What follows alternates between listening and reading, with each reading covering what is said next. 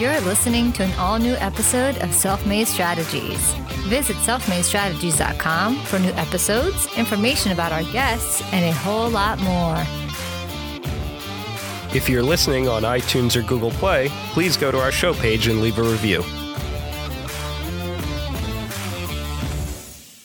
Welcome to a brand new episode of the Self Made Strategies podcast. I'm your host, Tony Lopes, and on today's episode, we'll be discussing pivoting your business while growing rapidly. Today's guests on the Self Made Strategies podcast are Marti Lieberman and Pamela Lieberman, founders of MacMart, and you can check out their website at macmartcart.com. macmartcart.com. Hey, Marti. Hey, Pamela. How are you guys doing? Good. How are you? Yeah, really good. Thanks. Thanks for Yes. being here. I'm really excited to, to talk about MacMart.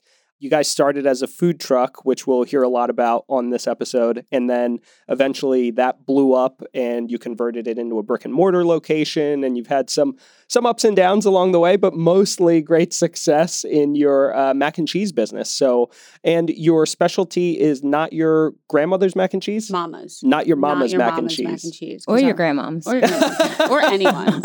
It's not the blue box either. That's awesome. All right. So Marti Lieberman's MacMart debuted on the streets of Drexel's campus here in Philly in the winter of 2013. Without much experience running her own business, let alone a food truck, Marti Lieberman knew there were some kinks to work out, but she was determined to succeed. While her cheese sauce was always a hit, she felt like there was something still missing. Marti brought on two people to complete her team her sister Pamela, who's with us here today, and her then boyfriend, now husband, Garrett, to sort of complete your executive team for MacMart. By combining Marti's background in public relations, Pamela's love of all things culinary, and utilizing Garrett's brawn for day to day operations, the bright pink truck became an instant hit at private affairs, night markets, and food festivals. MacMart catered for the likes of Forbes, Starr Events, Philadelphia Eagles, the Philadelphia 76ers, Wawa's CEO and executive team, to name a few, and MacMart then built up quite a following. With a large social media presence all over the globe and constantly selling out of their famous mac and cheese, MacMart figured it was high time to open its first flagship store in its hometown of Philly. After months of planning, MacMart opened its doors in Rittenhouse Square in the spring of 2016 with expansion plans already in the works. So really exciting to to hear your story. This is incredible, I think. You took a food truck concept, it blew up, you really grew the brand and then managed to turn it into a brick and mortar location. Yeah. So really exciting. So today's episode we're going to get to know Marti and Pamela a little bit better, hear more about the strategies you can use to pivot your business when it's growing rapidly, how to deal with rapid growth, which is actually a question we've gotten frequently by the way, that entrepreneurs who are starting kind of it's it's throttling, you know, like feathering the throttle on a car, right? It's Yeah. like speed up, get off, speed up, get off. So Yeah. yeah, why don't you guys go ahead and kick it off and tell us how you got started with MacMart? Start from day one. Oh God. Day one. Day one was a mess. We we had parked on. I mean, in a short short explanation of the first day, we had parked on 33rd and Arch, where um, a lot of food trucks uh, were able to park for free, which was a big deal because I didn't know there's. I knew I'd already done the planning of where food trucks were allowed to be because I joined the Philadelphia Mobile Food Association.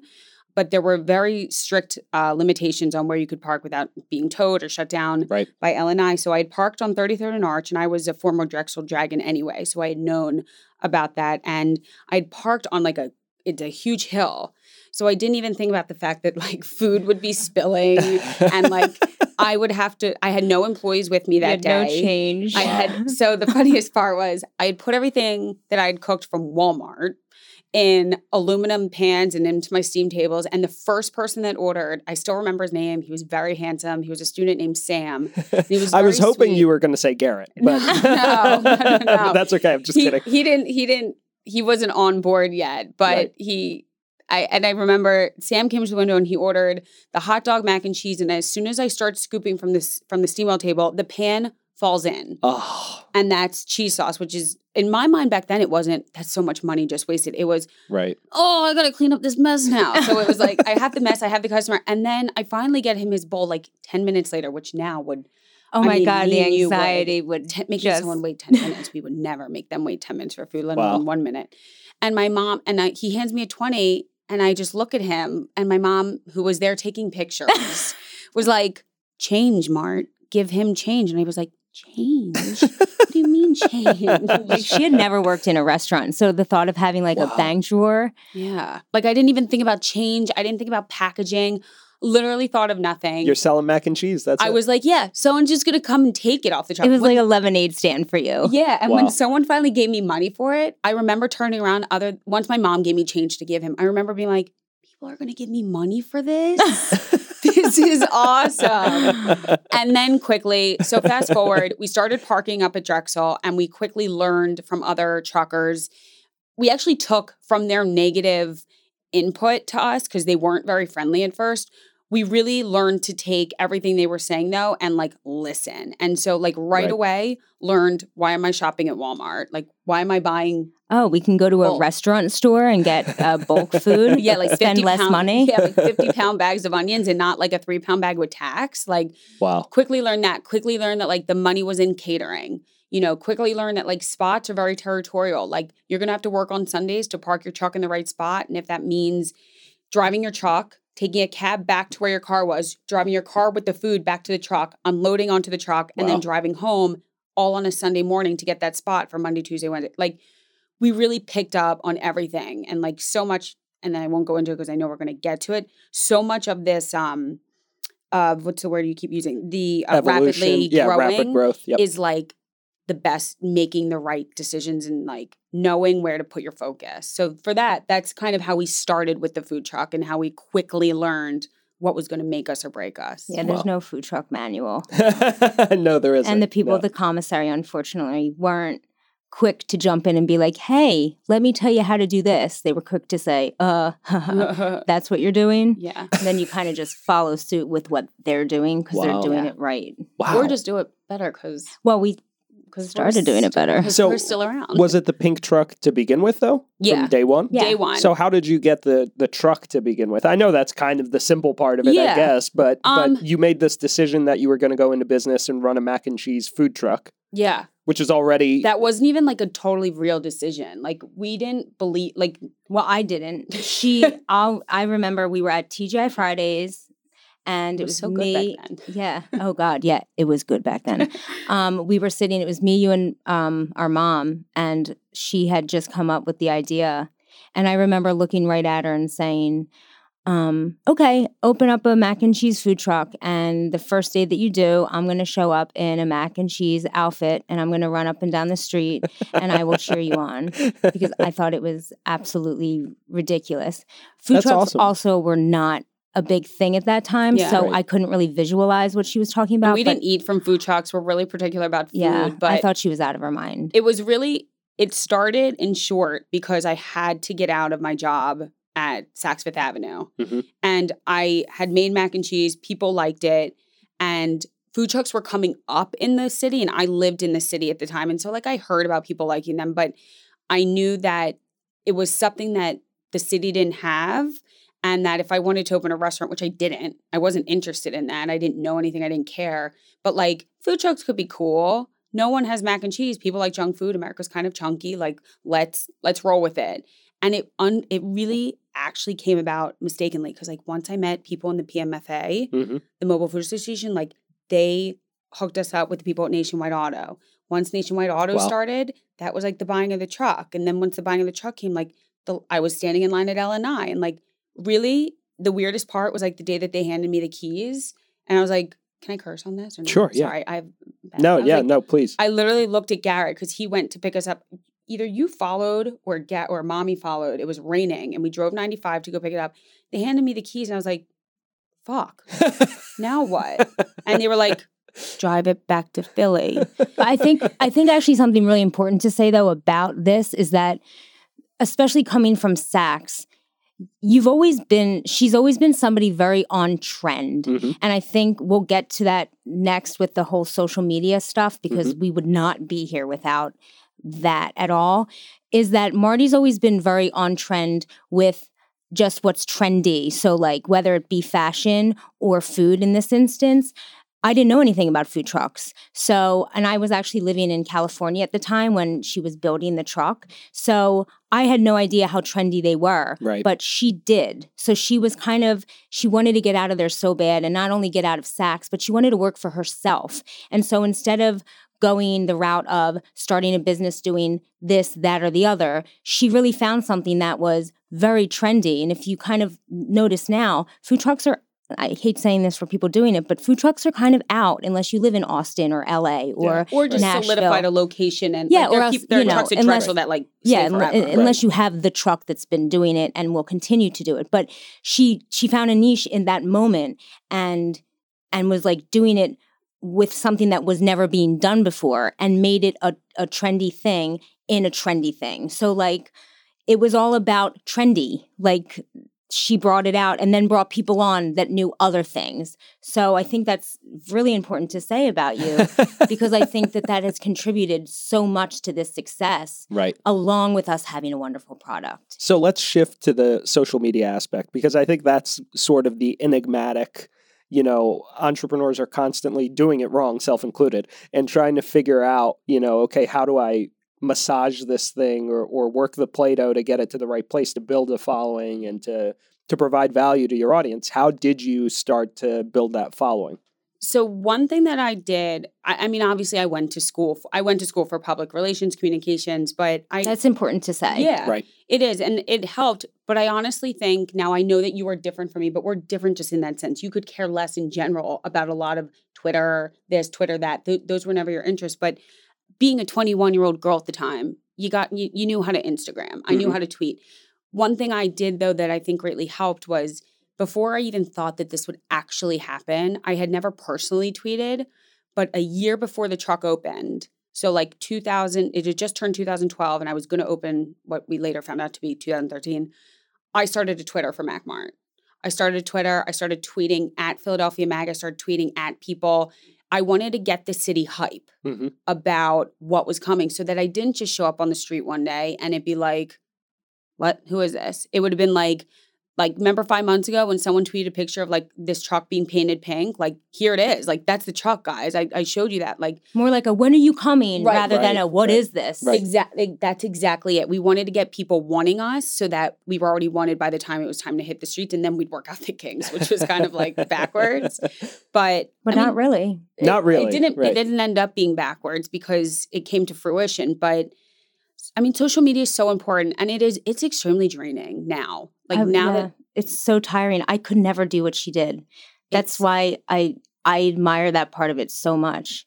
it's a it's literally like I used to be like I can't believe people's full time jobs is like marketing, like social. Like I'm the social media person of this company, and I'm like, what do you do all day? You Well, tweet. and it's like, Tony, Tony, you just said massage. Yeah, It's an all. It's like a baby. day, it's all like a baby that you're constantly constant. massaging. constant. Like I don't do Instagram. She won't even kind of let me do the morning Instagram. She did the Instagram once, and I called the shop and I went, "Who did the post?" and I said I did. She's like, I could tell. Give the phone to Mia. Yeah, Which is like our- there's a voice you have There to is a create. voice, yeah, you yeah, have to yeah. create your personality. We what one thing we found to be very important because from day one we've always said we're not professional chefs. We we We are not actually- trying to be. We're not trying to be, and we kind of fell into this. So we're going to promise two things. We're going to be great to our customers because they're bringing us where we are, Mhm. and customer service is going to be great. And then, then if you like the food, that's just the cherry on top. So what we did was from day one, any single person that tweeted us, messaged us, DM'd us, email us, we always respond. Engagement. Mm-hmm. Always, always engaged. If people and the way that you want to be engaged. yeah, way that you thank you, like, oh my God, like when people are like, we love you, we're like, oh my God, the feeling is so cheesily mutual. Like, because we meant it, because we're like, we're just some 20 year olds that opened a truck and like, you waited in line for three hours. Like, I really want to call you psycho, but I can't Yeah. because you're so freaking sweet. It's a special feeling. Yeah, it is. Yeah. It Like is, we yeah. won't. We always say to each other, like, I won't wait online for food. Mm-mm. And we love food but we we're like we won't wait online for that we'll just go home and we'll eat something else delicious these people will wait online for a product that you made hours. that that like feels so good like our customers have meant so much to us it's Mhm. just like we can't do anything but like give them hugs through food i would Yeah. literally go out and hug every single one of them but we, we- it gets we weird. get food. yeah But no, like after after food festivals and everything, we would close our window the the whole the whole system usually went like I kicked PJ and Garrett off the chalk because I needed to just compose my brain and like kind of clean up for a minute. She would do the money. Right. And then when Garrett and I got home, like she would either be at the commissary still doing stuff. I would literally need a good two hours to focus on social media to get back to every tweet, complaint, happy like piece, save it on my computer, engage with them, let them know the people that didn't get it that we gave out free Mac stickers to, we're gonna honor those. Like come here and here next week. Like it's a full-time job, but those people are the reason we got to where we were. It's like I always used to say, like, God, I wonder how like Kim Kardashian, Justin Bieber feel. Like people really love them. But like they don't respond to everyone. I'm like, you gotta just talk to the people that get Right. you where you are. Yeah. So And it's that constant engagement that creates sort of the persona and the realness behind the brand, Yeah. right? Which I think is what people really want to engage with is they want to know Marti and Pamela, not or Marti and PJ, not um, not the not necessarily the truck. I mean, the branding is important, of course, but that engagement's really what builds it, Yeah. right? One of the things that I heard in there, though, and I'll kind of get your your opinion on it and see if this is what you think of yourself. But it sounds like you don't have a lot of boundaries. Like you see something, you want to do it, you focus on the horizon and figure out how to get there later. Is that more or That less an accurate statement? that was like very accurate. and I never thought of it that way. I mean, we have said before, like we everything that we've ever wanted to do in business, we've made happen. Now, sometimes it didn't it didn't happen and end happily, like, you know, the store we tried that didn't work, but we wanted we it to did it. happen. Yeah, there are a lot of failures along the way. Yeah. It's not all Instagram glam. Yeah. right? but we make it happen. And like I remember Garrett used to say, I don't know if you said to me, but in the beginning, I remember even Pop Up saying to me at Sinson, Well, what if it doesn't work? And without thinking, my response was, It's going to. Like it it's going to work. And if it doesn't work A Something through else B, will work. I'll figure it out C through D. Like Right, you kind of land somewhere else. If I think it, so, the part of the reason that I identified that so easily was because I I feel that way about myself. I've spent a lot of time thinking about um, not to say that I'm whatever success or not a success or whatever, but I I think about even starting this podcast or the things that I've done along the way, and I set big audacious goals because that way, even if I miss or I fail, I'll end up somewhere close Yeah. to it, right? In that orbit. Whereas if you if in my view anyways, it works for some people, but when you set too many little incremental goals and then you hit a little bit of a challenge along the way, yeah. you're more likely to give up or walk away. But Even you saying like little incremental goals, I'm like right away I get scattered. Yeah, exactly. Me Right. and you make lists all the time, but if they're big, we do them right away. Yeah, we didn't have anything to do with the shop the other day, like anything on a list for the big goals that we're doing right now, the big Yeah. projects. And I could see her spinning.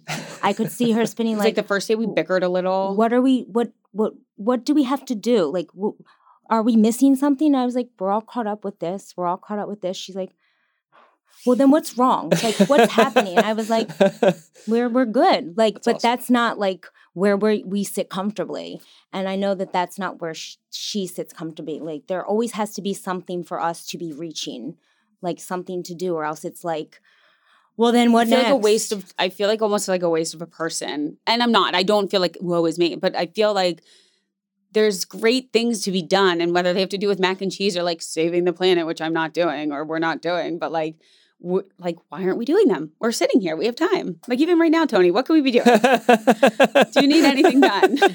well, don't tempt me because I, I, I kind of have that problem myself as well. But I also gather that you you both have a very positive mindset, and that kind of helps you get to where you are, right? when she's down i i'm up when i'm down she's up yeah. and we make a very conscious decision to try to be that for each other because She's better at it than me though, because I'm extremely extroverted, which I learned through her.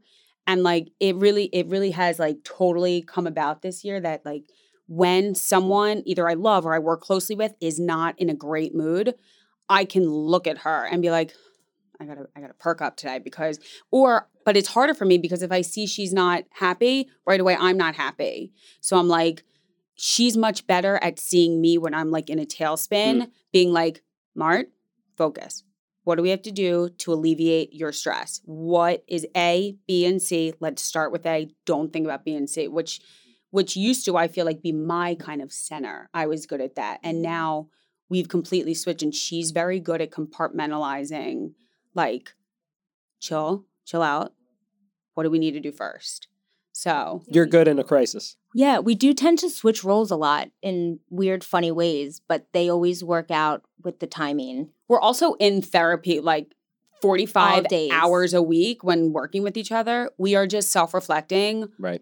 all day. And we're like really, we call ourselves, um, what was the, I forget the word we use now. We, f- first of all, I don't know any people, any two people Preface. that, that fight Oh. more fair. for the best fighters. We are the the best We should teach a business course in Yeah. breaking down a disagreement in the workplace. Yeah, That's because like idea. if it starts out here, like we pull out the layers so well and we get to the center of it. So Yeah. she calls it the, The nucleus. nucleus. Yeah. But like we've we've had to be. We had to learn how to do that because especially as sisters who work together, it was either that there was at some point a make or break moment where it was going to be we either went separate ways or we were going to work together because that's what happens i guess with families and we wanted to work together so i was the always the one that was going to leave the room and she's the weirdo that was like you're not leaving until we, We, work have this to out we have to peel it until we get to the center. Because if we get to the center, granted, it's also selfish. Like I just want my awkward feeling to go away because I don't ever want her to be mad at me. But in general, you can't move forward if you if something is holding you back. And so like let's be efficient about this. If there's an issue, let me hear your side. You will hopefully respectfully hear my side. We'll peel that layer back. Then we get to this mm-hmm. layer. What are we feeling? Peel it back. And then we get to the nucleus and we're like, all right, we agree. Or I respect you feel that way. Let's move forward. I don't keep it moving. And like we're that's high five. that's how We're kept it moving i mean there were days That's in the first high five on our show, by the yeah oh good there were days in Delaware where it would just go back and forth where like I was in the back crying and she was in the front like this is just like a hiccup. We're going to be fine. And like then I would come to the front and she would suddenly look like she was about to lose it and I'd be like, "Dude, this is like this, we're not even going to know about this in 5 years." It was like literally every 20 minutes just like flip-flopping and now it's literally only a year later and we're like we like championed through that. Yeah. We I thought Wow. everything was going to tumble a year ago and now it's like we're just turning it around you just every gotta, day. yeah you Yeah. just you just you, You also have no choice through when you're kind of poor still, even though we have a very we do we have a very successful business, we have a successful business model, but like Yeah. we're still entrepreneurs. There's a lot riding on it. And there's a lot of yeah, there's like we still live in kind of dingy apartments. Like Right. and we're both married and adults and like you know, our dogs are our kids because it's like can we afford kids or do we want kids in this world? But like all of that, it's like we're successful but we're still sacrificing. So as long as you can kind of stay positive or with your eye on a goal, like it Yeah, it really just keep having helps. goals Yeah. That's a great message. And there's there's a, I'll, I'm going to peel back to the nucleus of what you just said.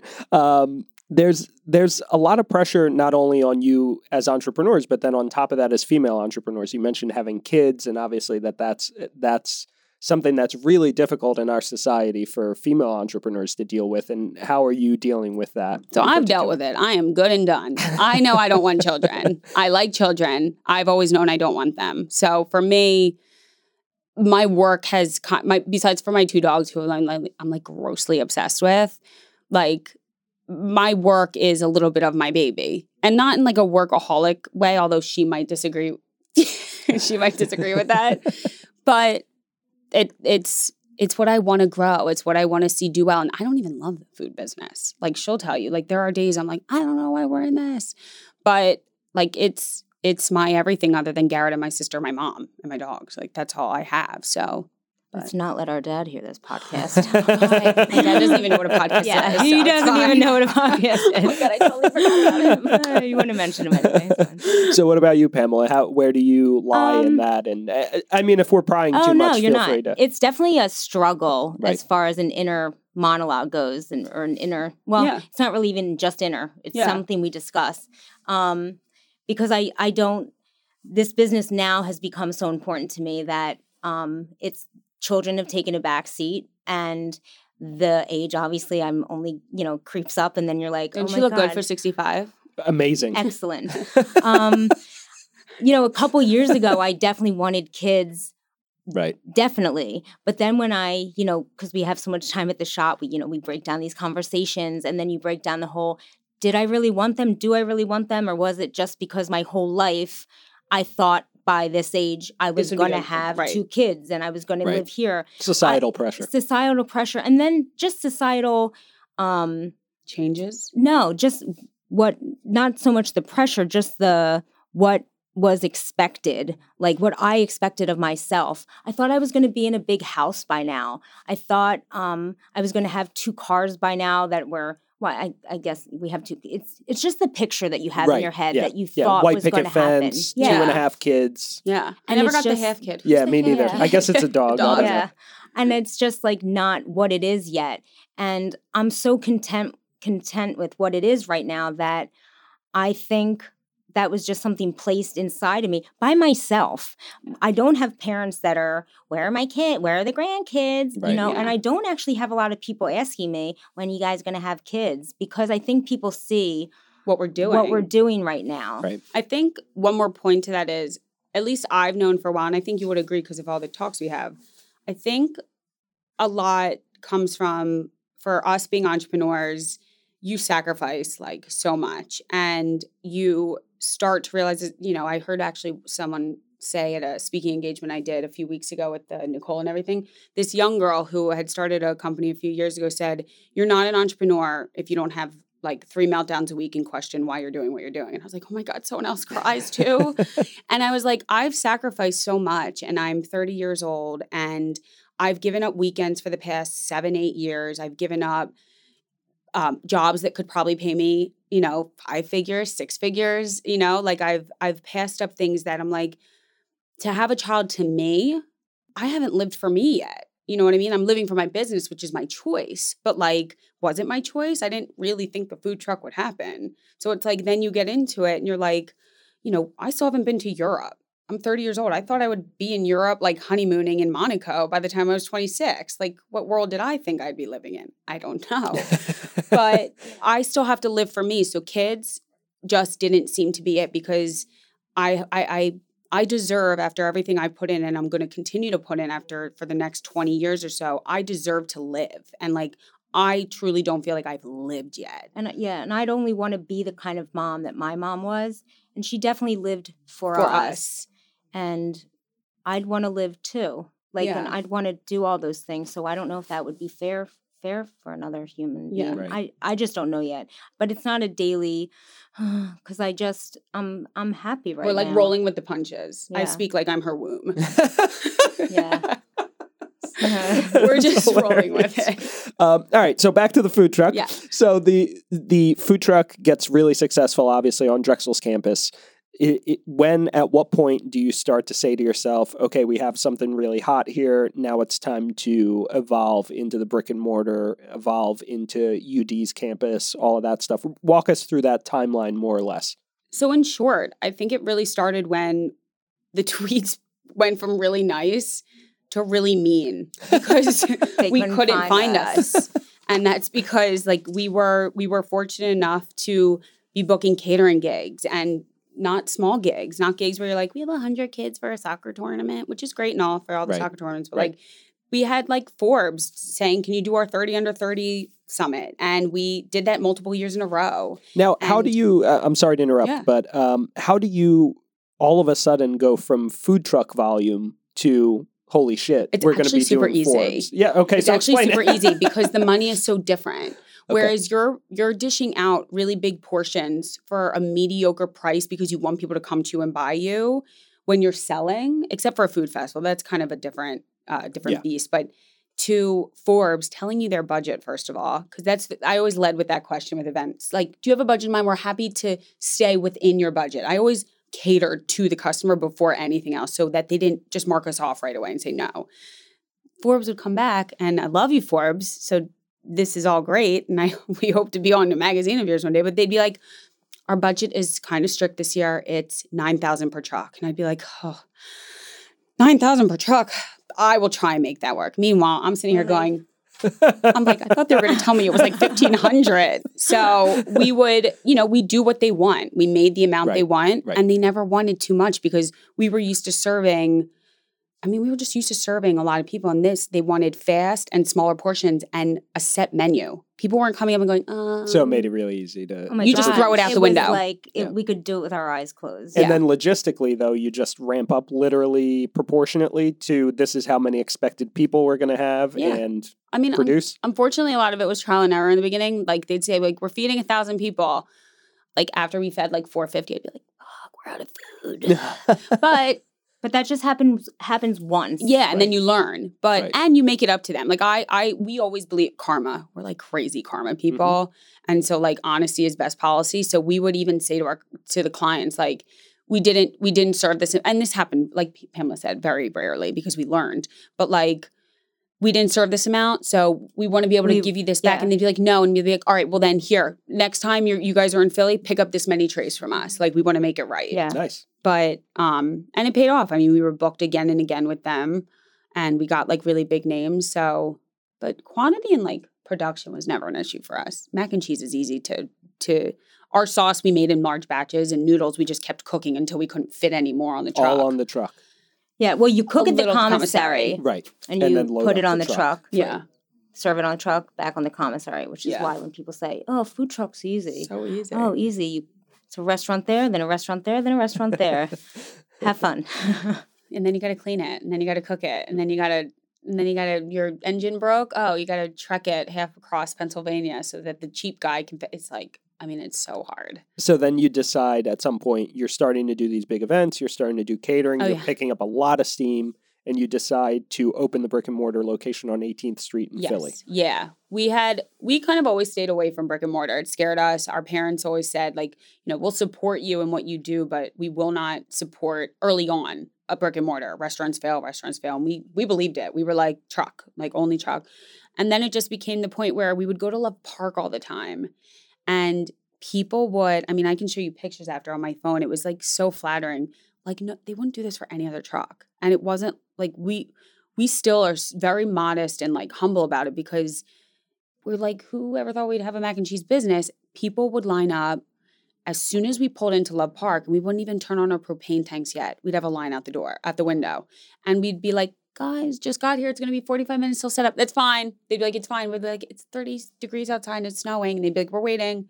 And then we realized Center City is a great spot for us Mhm. because the students can get to us and the business people are the ones lining up Right.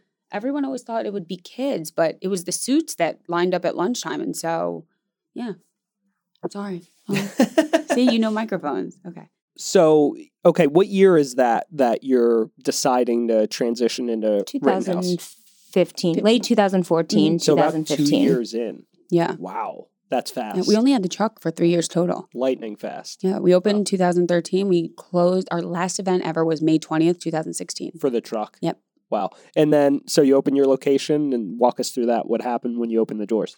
I mean, it was exciting. What when we opened up the doors, we obviously had a lot of our regulars Mhm. who were also excited for us, which was wonderful. Um, and building the store was really exciting. It felt very adult. It felt very official, even though a lot of the stuff we were doing was we call it like Bootleg. bootleg, because We were the ones going to Home Depot and like picking Yeah. out tiles. It wasn't an interior designer. Right. And like, you know, which which saved us money. So that was okay. Um, you know, that's the lesson we learned in the second one, which is you We know should have we stuck- should have done that. yeah. We should really stick to what we our gut tells us. If This our, is the UD location, Yeah. which we'll get to in a yeah, second. because the Rittenhouse served us well to go pick out our own this and go, you know, find the chair that we like, but then go find the the less expensive version because that's what we can afford. Yeah. And we only have a small shop, so why not go find that? That way, maybe we can replace them in two years instead of, you know, replacing these thousand dollar. Da, da, da, da, You, you know, go big no where one you, knows where the you difference. should go big. We went big on the kitchen. Oh yeah, on kitchen. brand new. Yeah, we we were gonna put the money in now, so like we didn't buy used restaurant equipment and have issues down the road. Yeah. Mhm. Like, are you Um, going to buy a used car or a new car? Well, let's buy the new car, but let's, you know, skimp on the vacation, you know, this year kind Yeah. of thing. You, you Right. kind of pick and choose that. But our our customer, I mean, sales right off the bat were great for for what we thought. You know, um, we've certainly been compared to other fast casuals on the street and in the city, and we don't reach those numbers. But we But also we don't have a full menu. yeah, we can't be compared to those places because we are niche and we Right. only have one product. And every time we've been told by different people, maybe add this or add a burger or add a this or add some chicken. We don't want to do that because we don't want to try to do things that we're not the best at. We know what we do great and we want to stick to what we do great. We don't want to become the people that we look at and we go, why did they do that? much? Yeah. You know, you guys were so good at this. Why are you now doing this and this and this? It takes down your main product. You know, you guys, sh- you you guys were shining at this, and now you're just kind of mediocre because you're doing all of that. Right. We'd rather be the best at one thing, Yeah. even you know.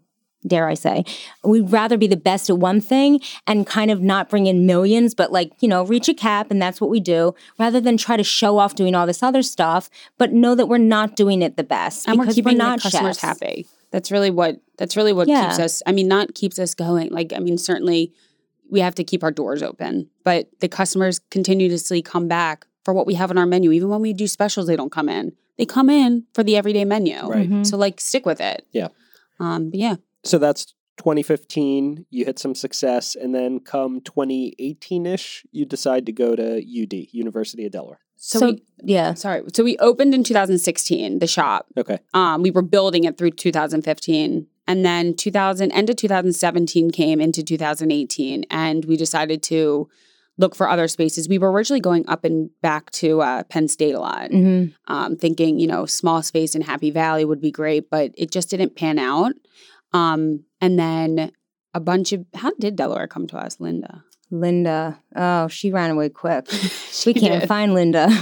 no last names needed, but um, can't find her. yeah, people. She came to us and said, "You girls would kill it in at University of Delaware." I have a commercial location. Yeah, and you girls should come check it out. So we did, and actually, this is funny.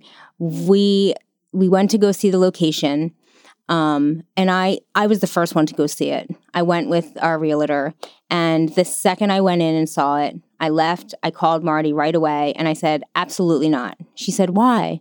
I said, "It's far too large for us." It will not work. It's just too big. She said, Really? I said, You know what? I don't want to be the end all. You and should G- have been the end all, man. I should have been. I said, but you, you know, do me a favor. You and Garrett come see it. You guys check it out. I don't want to be the end all. But I will tell you this. Guess what's right next door? A bookstore. And guess what it's called? Lieberman's. I said, I think it's a sign. so she, she- I was thrown off and I went to go see it. And I just come, I mean, not just, but just coming out of Drexel, I remember being a student and like hating to sit in Starbucks to do my work. So I'd always sit in like a food place. Like at Drexel, they have so much food there Mhm. where you Yep. go and you sit on the couch and you do work and then your friend meets you later and then you eat an hour later. Like, so when I saw it, it was very big, but it was next to their biggest bar. It was next to a Lieberman's.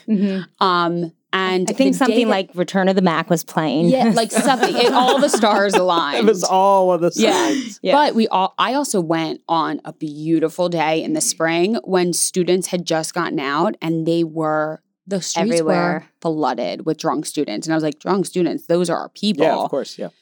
And then they didn't end up being our people.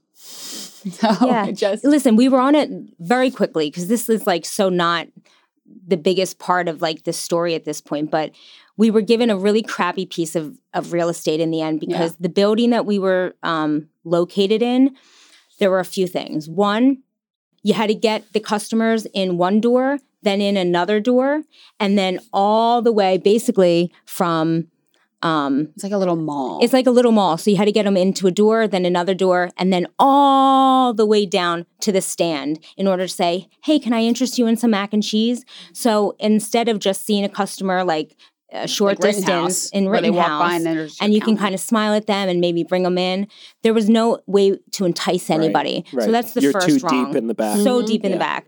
Second of all, the people that are between us and the door are a hefty amount of homeless, Homeless. people that, as sad as that is, a bunch of them were on lists that aren't the most um, appealing. And we didn't know any of that either. So if you read past newspaper things, this spot has been rented out and abandon many times. Nobody told us that either. That's essentially what got us out of our lease in like 20 minutes. we had a 10 year lease. They Yeah. let us out in five seconds Yeah. without money. We found an article that had actually been written a month after we opened, where the landlord is quoted as saying, um, "Nothing really ever Nothing lasts really- here." yeah, And nothing we survives sent that here. to them with an attorney's letter, and no, no That's argument, no nothing. yeah. they just let us out, and I'm like, "How could you have let us?" I mean, I know you're. Stinks. They just wanted the it's money. just but- yeah so be- between the real estate and then we're also in a cafeteria in that there's so many delicious places to eat It's like i couldn't decide where to eat half the time because i'm like ooh that's good that's good that's good so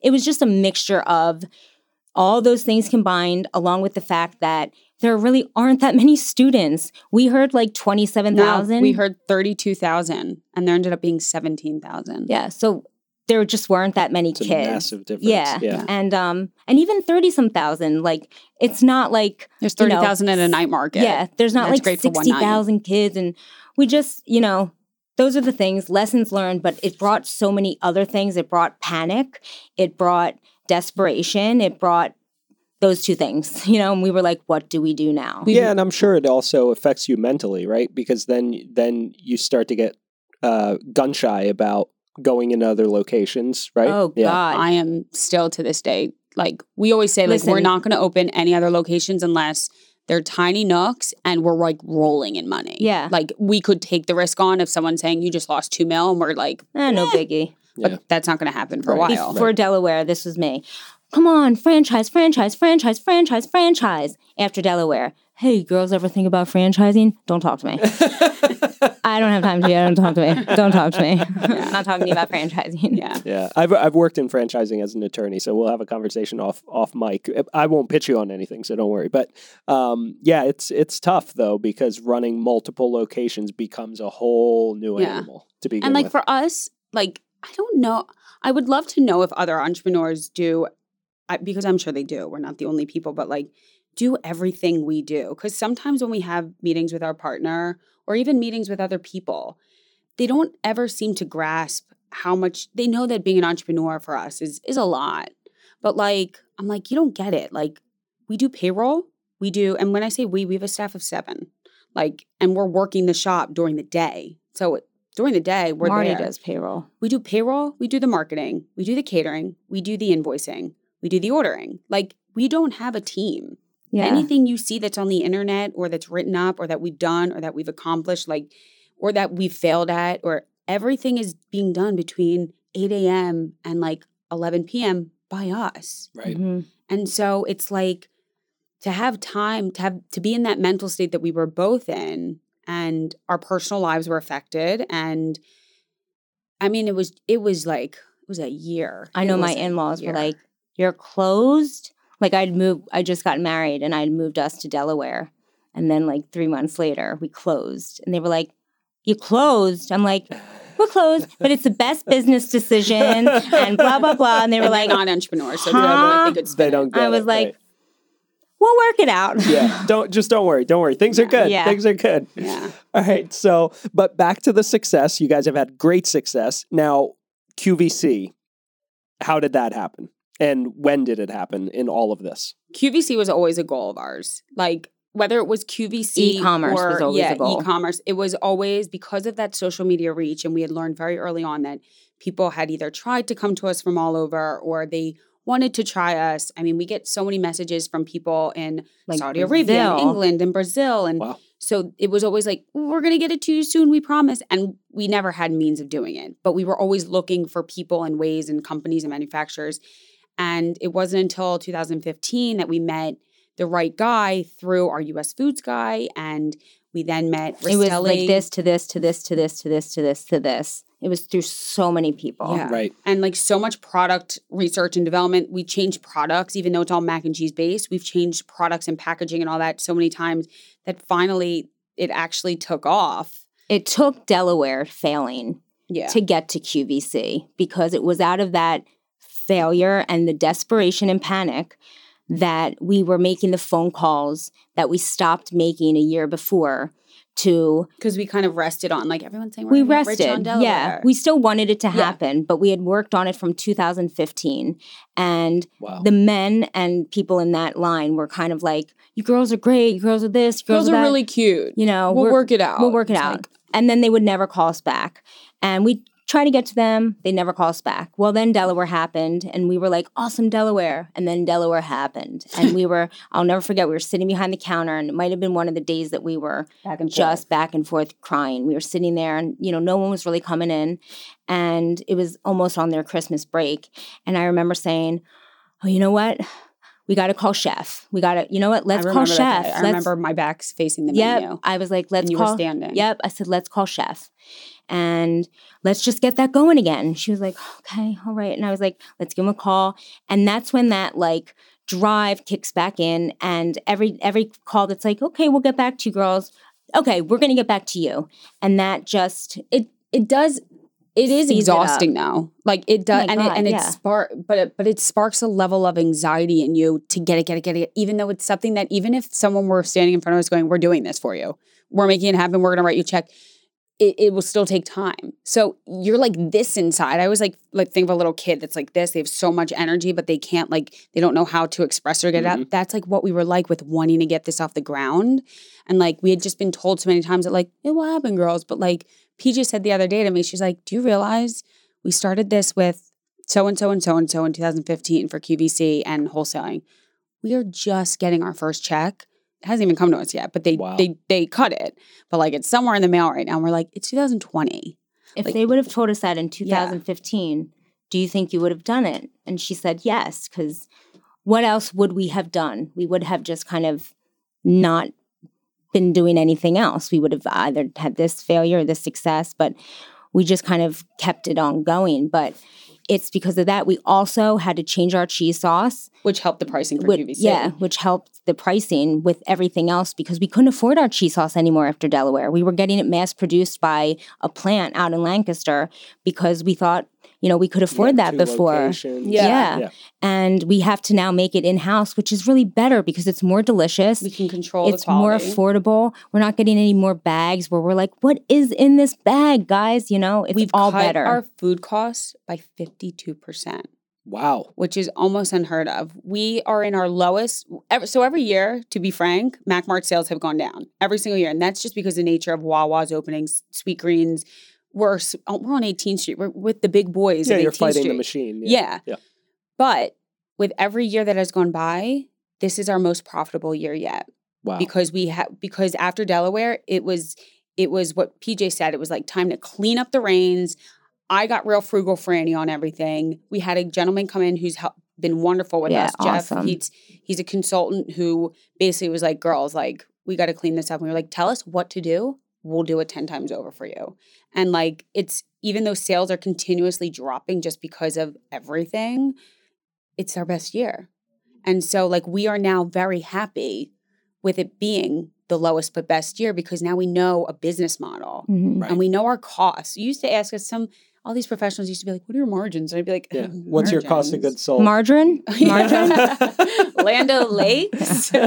like what? That's yeah. funny. So Delaware was definitely for a reason. Wow. Mhm. So, okay, adding QVC distribution clearly changed MacMart overall. Now, but now was there a transition there in product for producing it for this type of distribution Mhm. because it's completely different than Yes, it selling it, in the storefront, Yeah. right? So, It's uh it's tricky. It's really tricky, especially for people like us who love controlling our product and who have a lot of um we really stand behind our product and it's frustrating that we cannot control every single delivery. We have taken personal deliveries to UPS stores and like mailed them out to if customers. like a girl is eating a bowl in the shop that, by the way, we made, and we see from afar that it doesn't look as cheesy as as you want. I don't know. I'm not. you have to talk into the mic, babe. Aren't I doing that? I move a lot. I'm sorry. You can It's probably okay. tell It's I'm like a You're good. You're good. Like we have walked around the counter before with a new bowl and like physically taken the bowl out of someone's hand before and go, "That's not good enough. Eat this one." Or like, we'll send them home with another one. Yeah. one. Wow. Or if a customer It's customer a little comes aggressive up on my end. and like they well, look you're at adding it. value to your clients. Yeah, if they if they order it, kind of uh, if they're skeptical, if they're like, um, okay, I'll take that, and then they order it and they sit down. If a, if uh, an employee tries to talk to one of us, we'll be like, "Uh." and then we wait until we know that they like it. Yeah. Yeah. like we just and if they don't, it, as long as it's because they just don't like the taste, that's fine. As long as it's not because like the cheese sauce, you know, was uh, Coagulated. yeah, or, or, like the something, noodles were overcooked. If you just don't like the flavor, that's personal preference. But we want to make sure that the product was cooked properly and Their there experience you know, was good. Everything was good. We have so many reviews online that that say, "Not my favorite mac. It's okay, Too but oh my god, the the the customer service was great, and they really helped me pick my bowl, and they were so friendly. The place was so clean. We have one that We also says- have really nice reviews though Oh, about the food. We also have great reviews about the food, but people do like the mac and cheese people do in love general. the food, but they also come for a nice experience. So Right. But that's important. you're making it almost impossible for people to have a reason not to like you guys. yeah, I mean know, they find them. But when by they adding value. but when they don't, we're still not silent either. Like that's one thing I think is super important to any business. I I and my sister, we we do handle things a little bit differently, but like we don't believe the customer's always right. And they're not because we're customers at other places too. But it's how you interact with that wrong customer or you respectfully address what they've said, even if it's not correct. And we do that. And we do it on social media. And we don't call out the customer. We don't put names. We don't put pictures. But if you're going to put a review that says, we changed our containers and that can mislead people, Or like we're gonna write is you a post. size that it used to be. we're going to write you a post and we're going to show you the documents that says we have not changed our containers for three years. This is what we've always used. Here's proof of it. Here's the picture from 2015 of us using it. And here's the comment that you made in 2015 saying you loved it. And we sent it to the Better Business Bureau and they've approved us. Like, you can't mess with someone's livelihood Right. especially when you do try and do it the right way. And we we always try and do, you know, it's a little pious, I guess. Uh, maybe we sound a little like, And well, first, first, I think it's fair to say you try to do it privately oh yeah, to try to Yeah. get that person to see that you were doing it between the two of you. respectfully. They'll change their review Mhm. because you're showing them that it's not true. But if they're trying to fight with you, then you have to say publicly, like, "This is the bowl. This is the bowl. We're These not are the same bowl." Because we have to hold up our integrity Mhm. and say that we're not lying to our customers. It's the same size. You're not getting gypped. You're not getting cheated. Yeah, and we live in an interesting culture, right? Where people are really muscular behind a Entitled. keyboard and entitled. Oh, but, yeah. You know, once you get them kind of like, do you really feel that way? They they tend to backpedal really fast, right? And people usually actually, other than the person who it's usually addressed to and it's never obvious, they always are on our side, which is really nice because they see that we're doing this with integrity and honesty and respect. That like most people write, like, good for you guys. Like, we've always been customers. We know you're honest. And when you did change your containers, we remember you putting up a post telling us it's the same size. Here, look. Like, what do we gain from from being caught as liars? Exactly. Like in the end, we're gonna lose. So might as well be transparent the whole time. Right. So, how has being a part of, or let me word that a different way. What are your best practices now that you've had this experience with QVC doing distribution at that level for ensuring that you maintain that quality, both from a freshness but also from a taste perspective when you're shipping out your mac and cheese to fulfill these QVC orders? We're still working on that, to be honest, because it's still going through a factory and we are still not 100% pleased with it. And so we have tried to alter the product and we're actually taking a shot at one more round. However, if it does not come out the way that we like it this time, we've straight up told the company that we will not sell this particular product again because we don't want to send out a product that people are not enjoying, especially because we have another product That's that like, is so delicious and it's foolproof and we just want people to be happy. So if they are not, we're not going to sell it. and it's still the same ingredients. It's just a matter of it's a different way it's Mhm. cooked and Right. prepared and packaged, and it doesn't always translate the same way at home. And so we're not cool with that. And we've we've made that we've made that known a little to the people that write us or like we have personally called QVC customers, and they're like. Are you? This is the girls we watch it, and we're like, we're the girl literally the from girls with the banda- bandanas, and they're like, oh my god, I can't believe that's you, and we're like, this is really important to us because you know if you go on and you write a scathing review like Right. we might not be as back so we want to make it right So it's also it's, the review is also about making them happy. Like I, I called Marti down to the shop a couple weeks ago, and I was like, "You need to get down here right away. Please get down here." She ran down to the shop. She's like, "Is I it you getting attacked?" She thought that like these kids had come in like and these this violent something, and I was like. No, I have to go downstairs and fry these for these customers.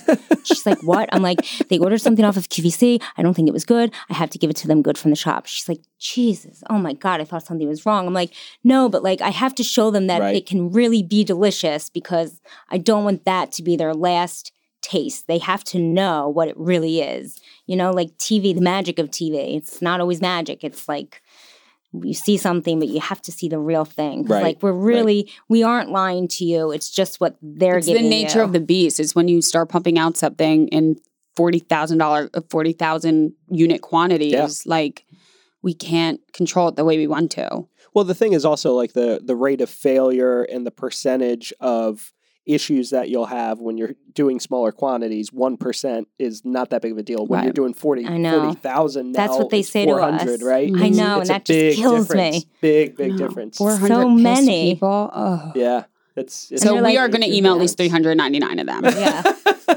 but we would. I love it. I Yeah. love it.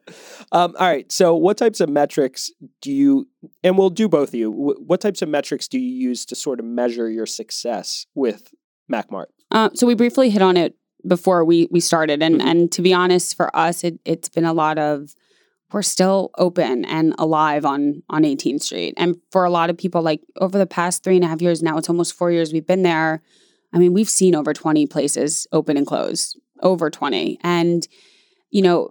Pam, PJ, and I will often, or I'll say to her because she already knows this and believes it. And sometimes it takes a reality check for me. It's like, I'll say to her, I was like, you know, if we ever close, like, I'll I won't be okay. I'll be pissed and sad, and I'll try and we'll figure out another way to to do it. But like, I know it won't be because of our business. It'll be because of unfortunately, like the city of Philadelphia and the taxes. Like, we just got reassessed. Our taxes went from like three thousand to twenty nine thousand. I'm a tax attorney, so we'll talk about this after. Oh, that'd be lovely. Thanks. so like we our building was reassessed. That took a takes a huge toll in a small business. They did that recently in the city of Philadelphia, and it's hurt a lot of business. I don't, I don't really understand the minor sidebar, but what is the city doing? The city does not. It it's not a small business. it is city. not a small business city. We're not even allowed to keep an A-frame sign outside of our city, uh, at, outside it? of our it's, shop. it's so weird. We paid It's so thirteen thousand dollars because we had macro dancing noodles stickers on our windows. We paid thirteen thousand dollars because th- we wanted to fight the city. The city told us to take them down. Thirteen thousand dollars in legal fees. Stickers. We ended up having to take them down. Like that. That was That's, some of our. that could have been money in our pocket. Yeah. Like there, it's all these little things, but like the little guy can't. We can't take that. But like, there's so many Wawas opening up, And, the they traffic offer- that they yeah. cause, and the construction that they hold up, and yet we can't. She looks it. at that stuff. I look at the fact that people can go there and get a really good lunch for five dollars. I love Wawa. I haven't gone there in a very long time. I miss it, but I'm just like I can't keep supporting what's closing me down for lunch. It's like it's just but killing we're me. but we are i mean we are still doing good so what like yeah. what i was saying is though i'll like it's a nice feeling kind of in a sick twisted way to know like if this business model didn't ever work out it's not because of us Right. people still come in and turn around while they're eating and go i have to admit girls i thought this was going to be like the biggest waste of my money it was the best meal of my life and like we look in the trash she laughs sometimes because like my husband and i will look in the trash and be like all empty bowls That's So a good just day. day, like- she wanted to like start an Instagram of empty bowls. I did. like, I wanted "Ugh." to take it like what our trash can is always empty bowls. It's never going to be because of our product or our customer service. It's the city is constantly putting something over us that Yeah. you know. and you don't see people outside of Sweet Green ever going like this, like, oh my god, I know. what is that? What is that? Right, you know what I mean? right. Or like, oh my God, I'm probably in so many pictures on people's phones going like this. because people walk by our shop and they smile. They just Oh, take man. pictures or they're like in their car, like, so the metrics of our customers, uh, we're still alive. Are on the big dogs, Manhattan Bagel, four like four Stephen Starr restaurants, Di Bruno's, um, Hip City Veg and Hip us. City Veg, and us. Are the survivors? Yeah, I'm Yeah. Cleavers too. Cleavers is amazing. Oh my God, We love. Cleavers. We love Yeah. Cleavers and Cleavers Um, is killing it. But and Saxby's, like we're we're on the street with the big boys, and so even all the times like our partner has compared us or like you know big finance people, women or men, have like been like, well, this, this, and this, and you're not this. And I'm like, can you keep a restaurant open on 18th Street? Mhm. Are you 20 something years old doing it with like the, the Starrs and the Schulsons and the Solomonovs? Like they're all in their 40s and they've all done it. Like we just turned 30 and we've been doing this now for seven years. So there is a level that we have to like pump ourselves up and like remind ourselves like we've done really good and it's because we we do good. Like we we want Karma, karma, karma, yeah, karma. we karma. want our customers to be Yeah. happy. We want to do things the right way, respectfully. Yeah, we don't talk down on other businesses. No. We don't. It's like love all around. Like, Yeah. you know, we've made our neighbors our friends. Our neighbors help us out like so much. Like, uh, Cleavers is like a big brother and sister to us. We like love them. I actually wish they'd adopt me. yeah. Well, we actually they know that. Yeah, they Cleavers, know if that. you hear us, adopt, Adopt us. us. um, and Saxby's, like uh, the owner Nick, Nick. has been a big help to us. Um, just everybody. They've. It's definitely definitely better than the food truck world has Yeah. been.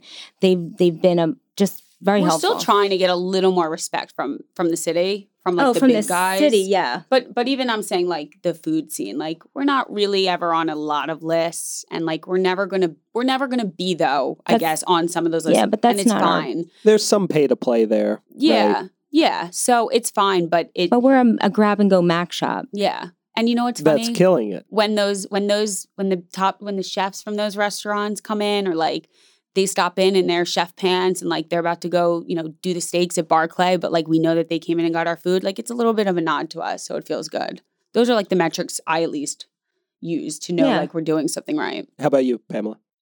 I mean, I I I kind of agree. The fact that we're still open is just one of the biggest ones. I think.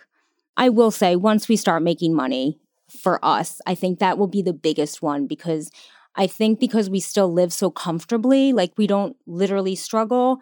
It's hard to feel like we don't have because we don't go without. Yeah. But I like wait for that day when we look back on these days and go, do you remember when? Do you remember when we like sat here and we were like, oh my God, like, like if someone would give us a, like a $2000 check we'd be like hell yeah yeah. But she says that. And I'm like, you say that about such like two thousand dollars. And I'm like, I want I want our hard work to pay off because it's been years of just like nonstop working. Like we worked for years with this QVC thing. I think if it sometimes escapes our mind how much we've really put into this, like the the times in the kitchens, changing the product, changing the cheese sauce, take this out, try this again. Then they didn't even want to use our product. And we were literally like, oh no, no, no, no. We're gonna put it in a roll. persistence We're gonna like literally we were not gonna let them shoo us away this time. So it like we've worked really hard. I just like I've done so many things in my life as as as my sister has, but I've done so many little things that it was it wasn't until we were driving back from our first time on QVC that it hit me that I was like, "Oh my god, this was a goal that we set and we actually accomplished it." And I just like lost it. I was I was bawling in my car by myself cuz I'm like, "I am so proud of us. I can't I think this is what a parent must feel like when they see their child do anything for the first time wonderfully because I was just like I literally wanted to just hug all three of us like and Garrett because oh we could and we could not do this without Garrett like he is like literally we call him the brawn which is a little bit silly because Marti's Marti's like i'm like a bull. she's like literally the brawn but like Garrett is like the mental brawn as far as like he he is constantly he has tweet- never tweeted given up on no, Mac Mart. never. And there have been days where Marti's been like, I'm over it, I'm done. And he's been like, What are you saying? What are you saying? We're not done with Mac Mart. Mac Mart's many gonna rise to the top. want the return of the Mac today? We had seven people come in for the sandwich. I'm like, seven people, guys. He's like, he's like, come on. He's like, let's think of more Macs. I'm like, I can't think. I definitely measure it by our customers. I think our customers and the fact that we're still open. Yeah. Well, you, you you're doing some amazing things, at least off the top. You're lowering your cost of goods sold. You're pivoting when you need to. It seems like right from food truck to brick and mortar to trying UD. Okay, that didn't work. Quick pivot. Fail fast. yeah. QVC, huge success. So I think you guys are killing it, but Thanks. it's tough when you're when you're in the in in the trenches of it Yeah. all. Yeah. It's really difficult, right? Mm-hmm. And like, you know, you look crazy. But it'll be a fun day when we can use her apartment upstairs as an office. Yeah. because I literally live above the shop because I'm crazy. So like, Eventually, eventually you'll you'll move above another shop or Yeah. the main yeah, I'll know, probably live in the warehouse HQ. one day. Yeah, exactly. Right. um, all right. So, what are your top three tips now that you've been through all of these trials and tribulations? And by the way, today is a really special day. It's January 10th when we're Mhm. recording this, and it's your seven year anniversary. From opening the window. Happy anniversary. Thank you. That's awesome. Um, so, what are your top three tips that you've picked up along the way for developing strategic business initiatives to support this kind of growth? Um, one thing I think, and then you, we don't. I don't have to say all three because I certainly don't have three. I don't think, but one I know is uh, go with your gut on the calls you make. Like one thing I'll give myself, Pamela G, credit for. Actually, not G as much because he even learned later on that the decisions he didn't agree with that we were making were the right ones. Go with your gut on what you think. Start the food truck at the time you started it, even though they were trendy, they were still new we then rode into the highest time of food trucks in Philly. We got out before they weren't cool anymore. Two people, like they weren't the thing. Like open a restaurant on 18th Street. It's really expensive. Nothing ever lasts there. Don't Do it. Like go with your gut. Don't be afraid to say no. And at the same time, I guess don't be afraid to say yes because you got to take the risks. But we've made really smart decisions without realizing they were smart. Like in a humble way. Like we didn't. Well, you never know when you're making Right. them, right? It's only in hindsight yeah. way later that you look back and you're like, man, that was a smart decision. I had no idea, no Yeah. fucking idea that that was going to work out. Yeah. And I was scared shitless, but you know, I presented myself Yeah. with confidence and went for it, and it happened to work out. But like even the catering gigs that we used to say no to, and they were catering, which means they'll pay you no matter what. But like, no, I don't want to cater your 50 person party for $700 because you know what? A week later, even though I said no to that, we got a call from Starr to do the holiday party. Their budget's 4000 Like, just say no if it doesn't feel right. And so I think we made some really great decisions. Yeah, and that's a, a good point about making sure that you align with and stick to. And eh, we're all bad at this to some degree, right? You, yeah.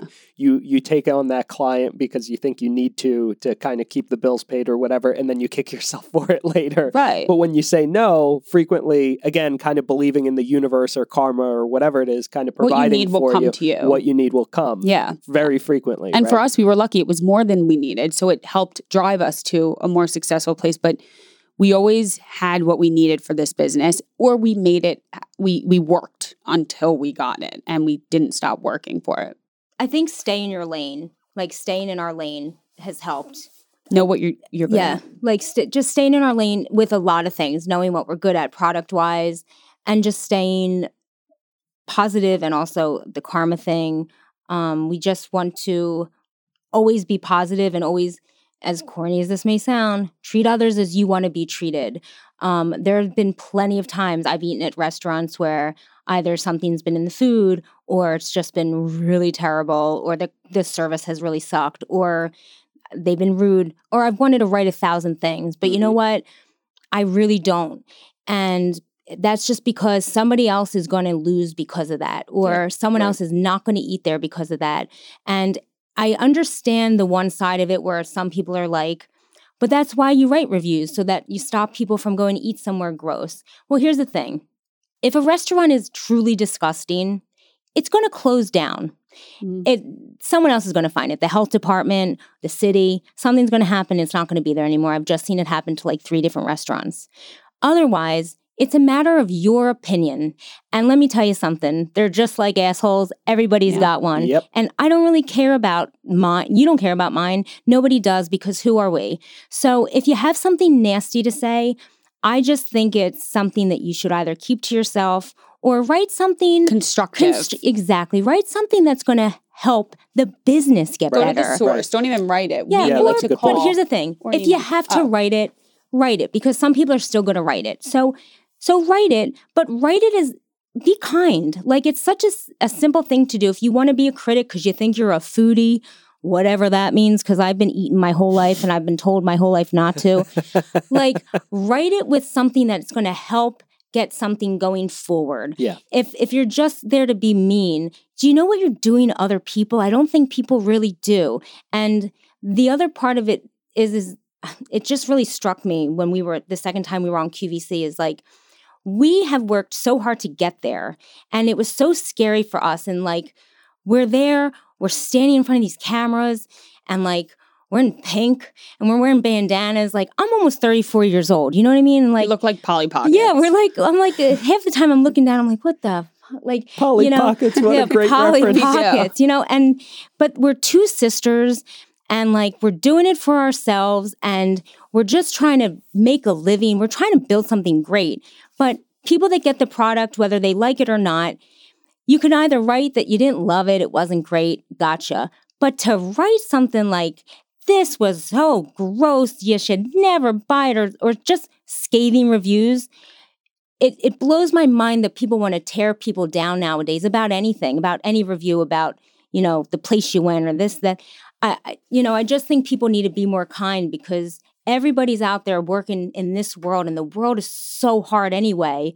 Give someone a break, Yeah. you know? I think we've learned be good, do good, and good will come back to you. Yeah. And in Yeah. business, It's a great message. Very true. And we've is. seen it, and I think that's why we're seeing success because we are always doing that for others. If I see something that really needs something, I go right to the source. I go, Yeah. yo, man, like there's something creepy crawling out of that trash back there. I think you guys like literally have skunks. Maybe well, do it's also you know. to your point.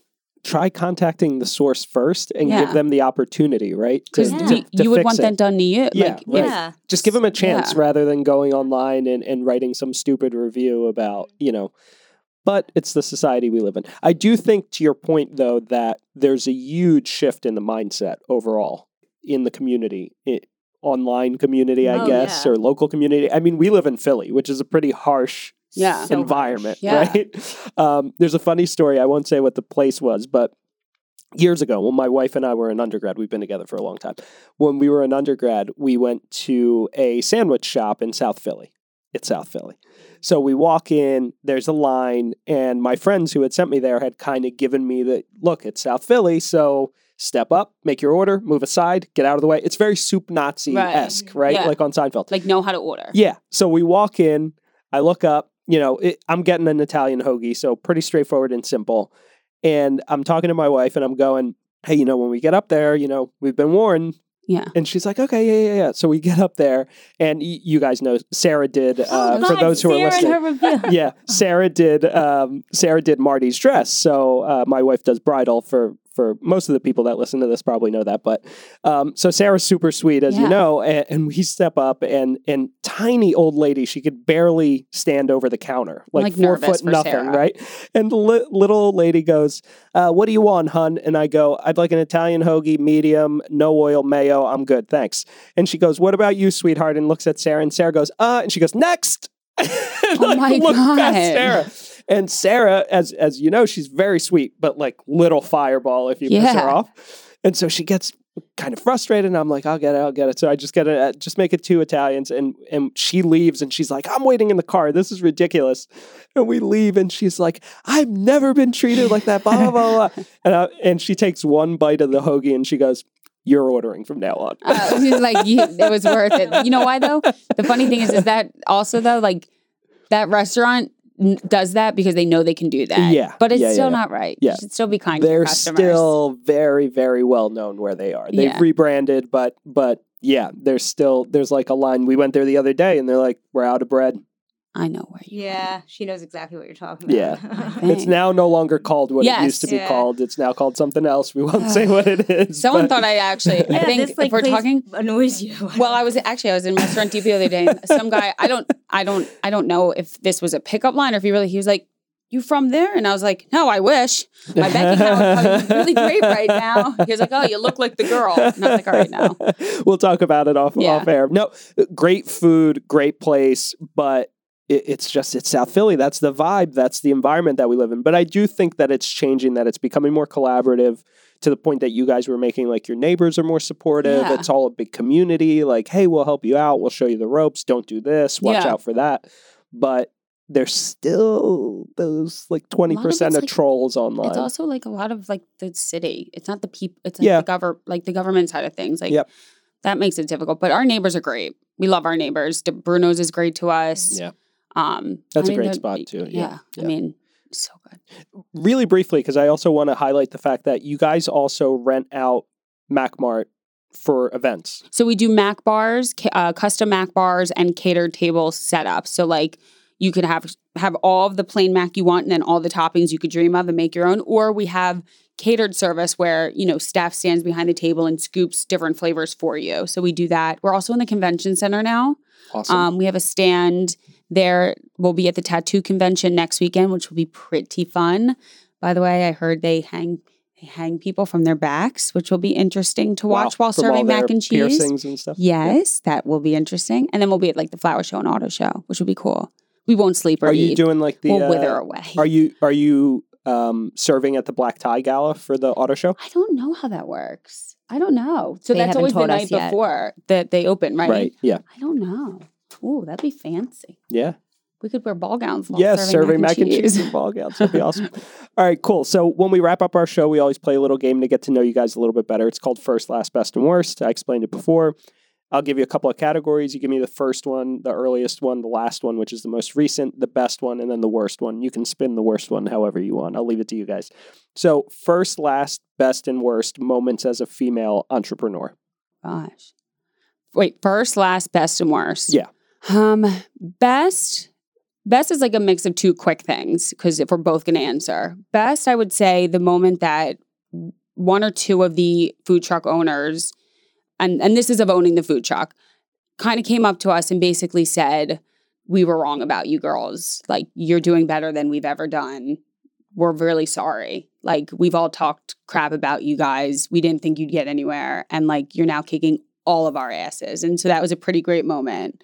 I think also the best part, which obviously goes against probably some of the worst, is like we're girls and we're female entrepreneurs, and there are going to be a lot of times we're not taken seriously. But like we also know there's a lot of times that like we can throw on a little more lip liner and like maybe look a little prettier at an event and like get what we want done.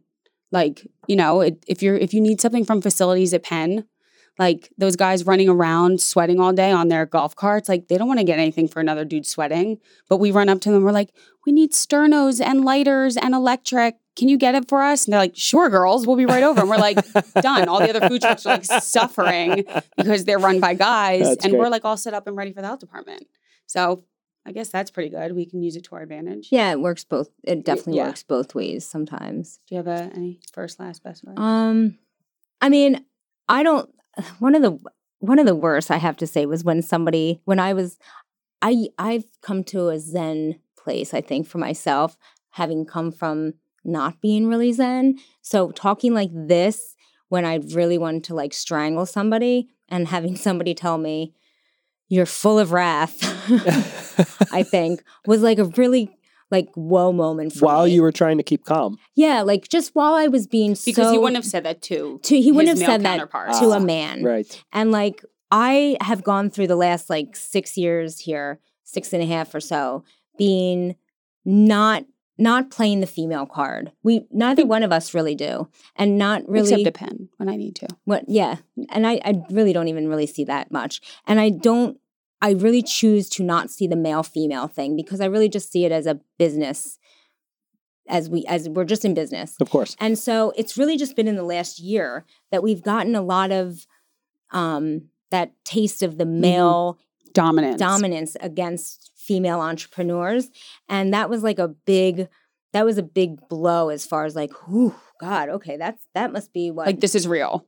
okay, that's that's what it is. I gotcha. All right, because like if a dude was sitting across from you, he could be screaming at you, and you probably wouldn't say anything to him. But I'm sitting here just chatting with you like this, and because I'm not my usual self, which is like, yeah, I know, like okay, you're feeling wrath. Like it just like was really striking. It was in a business me. meeting. I Yeah. don't know if that was made clear. Like he said this to her in a business meeting. Yeah, so Wow. it was just a lot Yeah, for really me. inappropriate. And it, yeah, Yeah. it just really stuck with me. So that was probably one of the worst. One of the best is just, I have to say, it's just like on a daily. It happened the other day, two days ago. We have not been busy. We're not busy the first few weeks of January. Everybody is on their resolutions, and that's fine. We're here to support you until you're ready to come back to the dark side. But like, um, just people come in and they just tell us how delicious it is and s- it's always fun when people are like skeptical and they're like hmm, i don't know what i want is it really that good and then they eat it and they just like sit up here and talk with us for 10 minutes about the product and how good it is.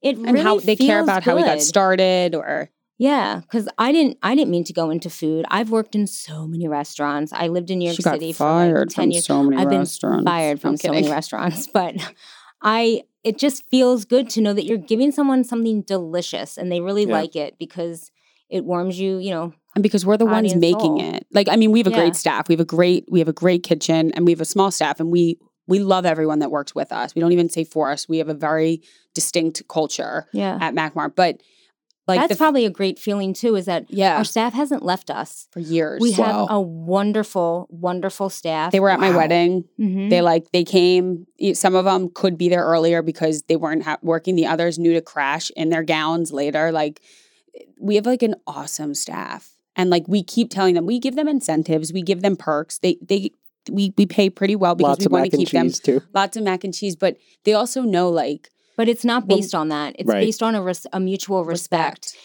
and it's always been it's always been made clear from day one that there is no caste system or levels here people are owners people are managers and people are dishwashers but let me tell you like the owner's a dishwasher the dishwasher is is we're all here. Everybody's here. So nobody is told to do anything. Everybody's asked.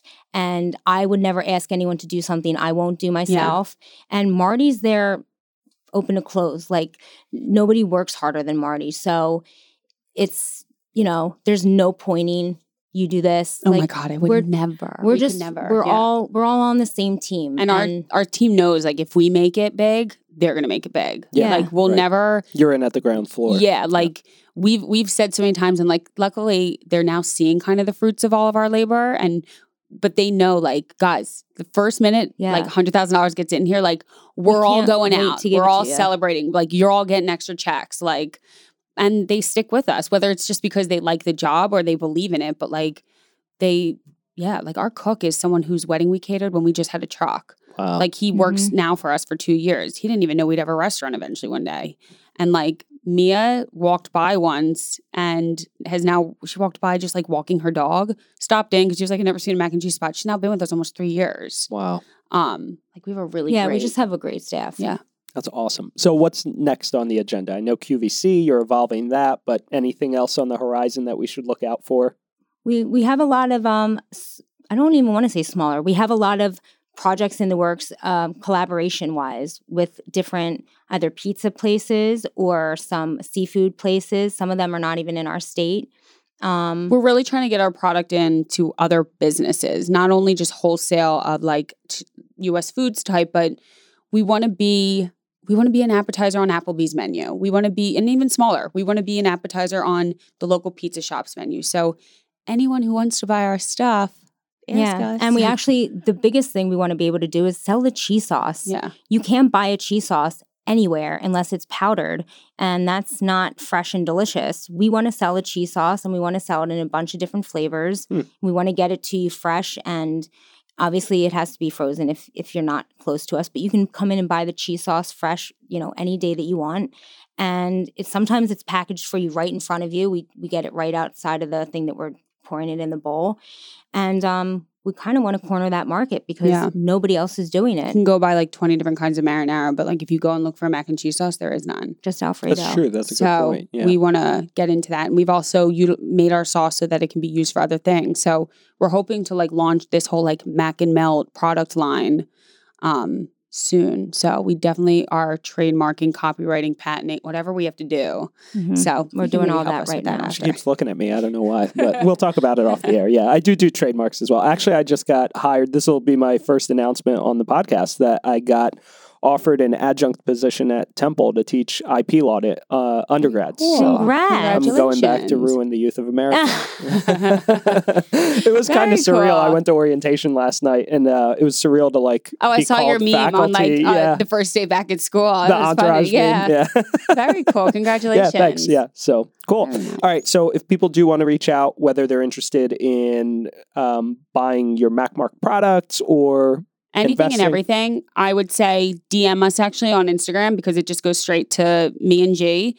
And email wise, either send to macmartcart at gmail.com or pamela.macmart at gmail.com. Cool. And Yeah. MacMart's M A C M A R T C A R T, MacMart Cart. Yes. Awesome. Yes, yes. All right, thanks. This was fantastic. Thank thanks you for so being much for here. having this was us. great. Yeah, so awesome. much fun.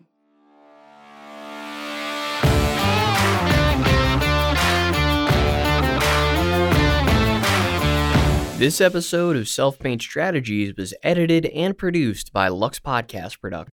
Luxe is a creative audio suite that helps clients create, market, and their show. Visit luxepodcasts.com to learn how a podcast can benefit your organization. That's L U X E podcast